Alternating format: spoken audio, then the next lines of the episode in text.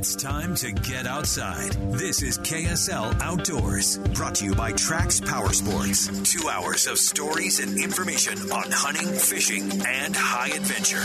Our host is Tim Hughes on KSL News Radio. Welcome back. Nice to have you this morning. Tim and Russ still here, and uh, coming up, fingers crossed, we'll have some Fishbytes for you. If we can't find Navadomskis, he's probably on the ninth green somewhere, and, and, would be worthless to us for fishing yeah. information anyway at this point. He can tell you how to sink a twelve foot putt, yeah, but can't tell you how to catch a twelve inch fish.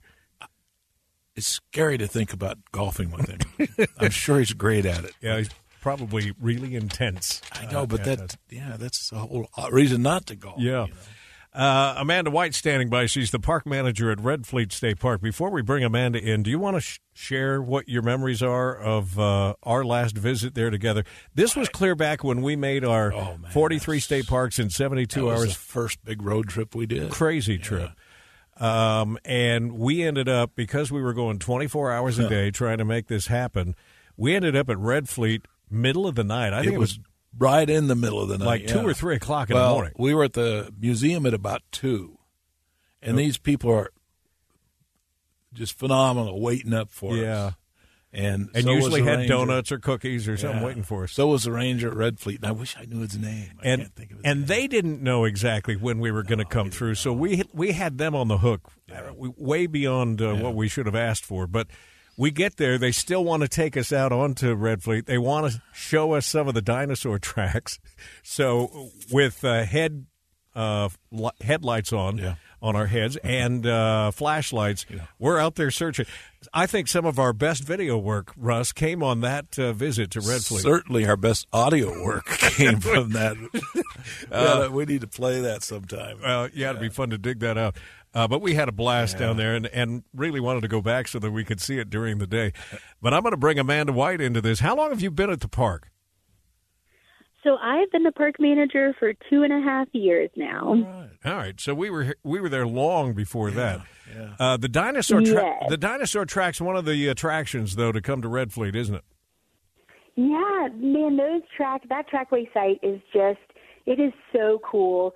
Um, you know, you can literally tree trace those dinosaur steps. We've got some education information over there. And just that hike and that view is absolutely amazing. Yeah. What's the water level like right now? So we are at about 69, about 70%. Oh, wow. Um, so, yeah, super high compared to the, the last few years, um, which is tough to see knowing that it's going to be closed. But, um, yeah, we're hoping that we'll just be able to kind of hold on to some of that water and just kind of carry it over with us to next year. Yeah, well, that's uh, the main reason we wanted to connect with you today at the uh, suggestion of uh, Devin at the Utah State Parks office. He's the public information officer. You are going to be closing because of some construction and renovation, as I understand it, that has been put off for, what, a year or more? Yes. So this project has actually been talked about uh, for over 10 years. Uh, my predecessor's predecessor was Mike Murray, who I believe was the gentleman that y'all went out and met with um, on that uh, boat tour late at night. Yeah. And uh, and so this project was actually supposed to be completed in his time here, and he's been gone for uh, five, six years now. So it is a long time coming. Yeah. Uh, just to paint a little picture for listeners out there, Russ, that haven't been there, it's one of those great settings in Utah. We talk about Red Rocks of southern Utah, but to have uh, Red Fleet Reservoir there with all the red rocks surrounding it really is a special setting. It, it's so beautiful and so odd sitting there Yeah. like it is. It's just spectacular. How much of this, when you say closed, uh, what is going to be closed and what's still going to be accessible to people out there? Definitely. So the main park is where all the action and construction is going to be happening. So that's our campground, the main day use area, and then the developed boat ramp. So all of that off the main road will be closed, but access will still be available from the north side of the reservoir off of Donkey Flats Road, which is that dinosaur trackway trailhead, and then our North Beach Bay day use access. Okay. Um, does that mean they can still ride bikes and things around there, or no? Yes, yeah. So the the recreation trails, those flow trails, the BLM, the dispersed camping on that side, all of that is still open and, and ready to be used. All right. One of the suggestions you're making to people is rather than scratch your entire trip plans, uh, that Steinaker Reservoir is a great place. Steinaker State Park's a great place to, place. you know, use that's close by. Yes, yeah. So the, the park here at Steinaker, the dam has been worked on for the last several years, and so we haven't seen the water levels we currently have since 2012. We have so much water. The beaches are fantastic. The boat mm. ramp is super short. Uh, it is absolutely amazing to see the transformation that's happened in this reservoir. And uh, with all this water, we've got to have some fun. So we're going to be hosting some really awesome events. We're doing Paddle Fest here at Steinaker one day, June 17th. So that way everybody can still come on out, have some fun. We're going to have music, vendors, fireworks. It's going to be a blast. And what's the date of that? That is June 17th. All right. Uh, and as this interview airs, uh, Red Fleet State Park is closed. June 1st was the date, right? It is. They are currently tearing everything down. The demolition crew is already in there, cutting trees, pulling pavilions, ripping up asphalt. They are rocking and rolling. So, what can people expect the next time they come after the construction is complete? Wow, the the park is going to be a completely new place. Our campsites are going to be spread out. We will have power and water at every single site. Our new campground bathroom will have showers and a camp store. And this is going to change the experience. Those bathrooms were so small, so tiny. Just uh, it was really rough to get everybody in there. So we're going to have more bathrooms with showers. Our day use bathrooms are going to be improved. Um, and then we're also going to have 50 single stall parking spots. So this is going to separate our day users. We're going to have an area specifically for those hand launch folks. You know, you're just coming in in your car or your truck. We're going to help separate our users so that way there's just a little less congestion and conflict on the boat ramp directly. Um, the things that people won't see but do really impact their visit is all the infrastructure work. So, a new water system, new power, new sewer, which isn't glamorous, but it will really impact your visit if those things, you know, go down. So, Wow, um, perfect. it's going to be amazing when it's all done. Yeah, it'll, you'll probably be wondering how you survived without it all before. Uh, yes, exactly. yeah. Uh, we that was one of the benefits of going at three in the morning. We didn't have to fight anybody for a parking space. Anyway, Traffic was easy. Yes. so uh, when does this all get completed, or do you know at this point? So, on the contract, their substantial completion is May 2024. So that way, next year we are rocking and rolling. As we all know, this last winter was a little insane, and uh, we don't know exactly what to expect. So, really, if the winter is mild, well, then they're going to keep working as long as they can. Yeah. Um, you know, if we get a rough winter, it might delay some things, but you know, honestly, they are ready to go. They are already starting. Uh, they are hoping to, to get a substantial amount of work done by the end of this year. So that way, come spring, snow melts, they're just tying up a few loose ends, making it all pretty for everybody to to come out and enjoy it.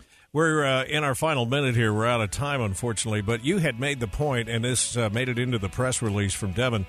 How important this park is, not just to the division, but to Utah or Uintah County in general, to the community there.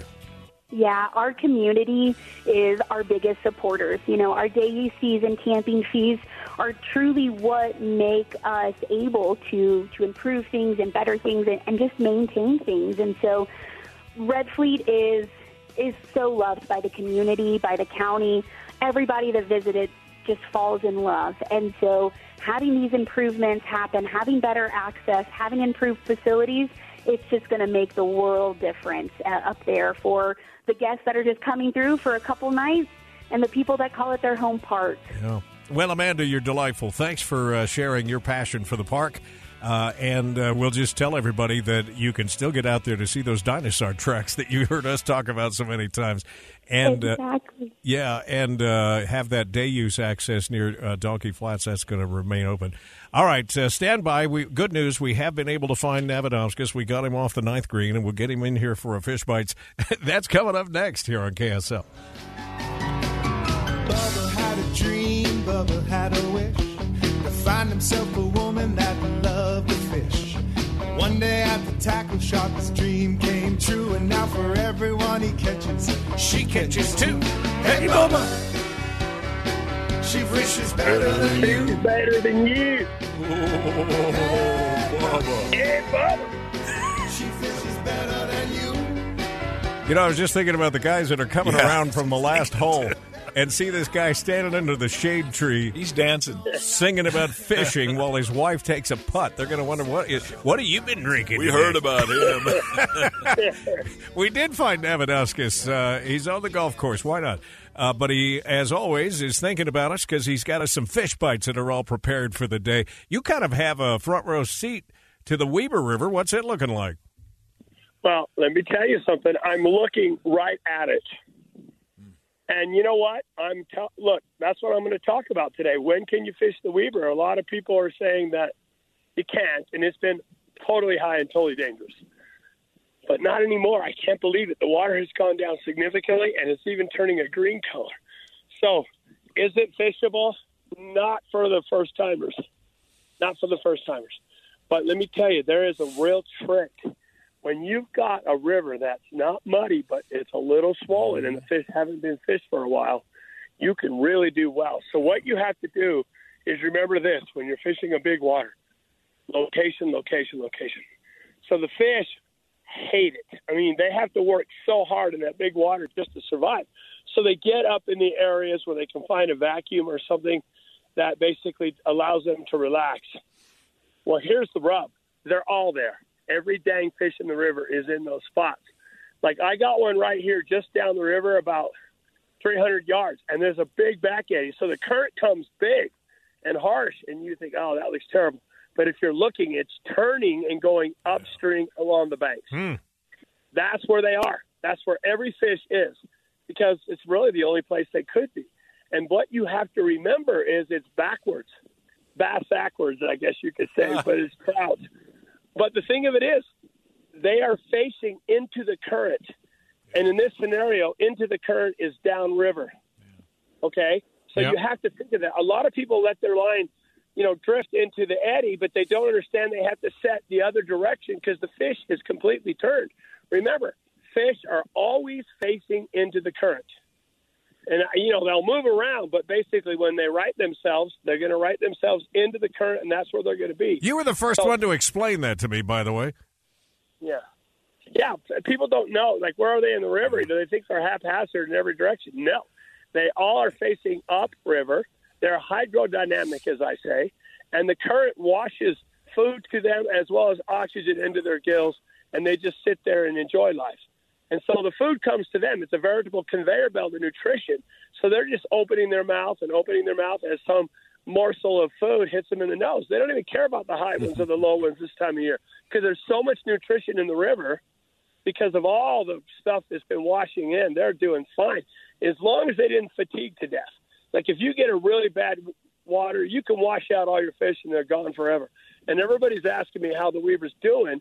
I can't tell you because I haven't fished it. But the first day I've actually thought of fishing was today. For that very reason, I got a green color, not a brown color. Water's down probably three feet, and you've got a lot of back eddies. And back eddies are a blast because you can stand in the same tracks and catch a lot of fish. All right. Uh, and have you heard much? I guess you probably haven't. Yeah. Have you heard much about what's happening since the ice has left places like Strawberry? Because I've seen some pictures of some monsters up there. No, look, lake fishing, I have heard a lot, Tim. Lake fishing is on fire right now. Something about the long winter and the long cover of ice has made them just voraciously hungry. So everybody's getting them. If you want to get out on a lake right now, you're gonna you're gonna do really really well. All right, uh, take that to the bank. Yeah, the uh, Nava Bank actually. Uh, that is a quick look at Fishbytes. We're, uh, stick around because we're going to talk more fishing coming up. Randy Oplinger, the sport fish coordinator, is set to join us because next Saturday is free fishing day. So we want to get you and your family ready for that. And they've started something new this year that I think is a great idea. We'll share with us or share with you. Final hour of uh, KSL Outdoors Radio coming up here in just a minute, and then of course we'll turn it over to the greenhouse. And through the magic of radio, how about this? I'll be on location at the Weber Basin Water Conservancy District with Taun Beddes. Wow. Helping out Maria Shilaos this weekend, so look forward to that. 8 to 11 here on KSL.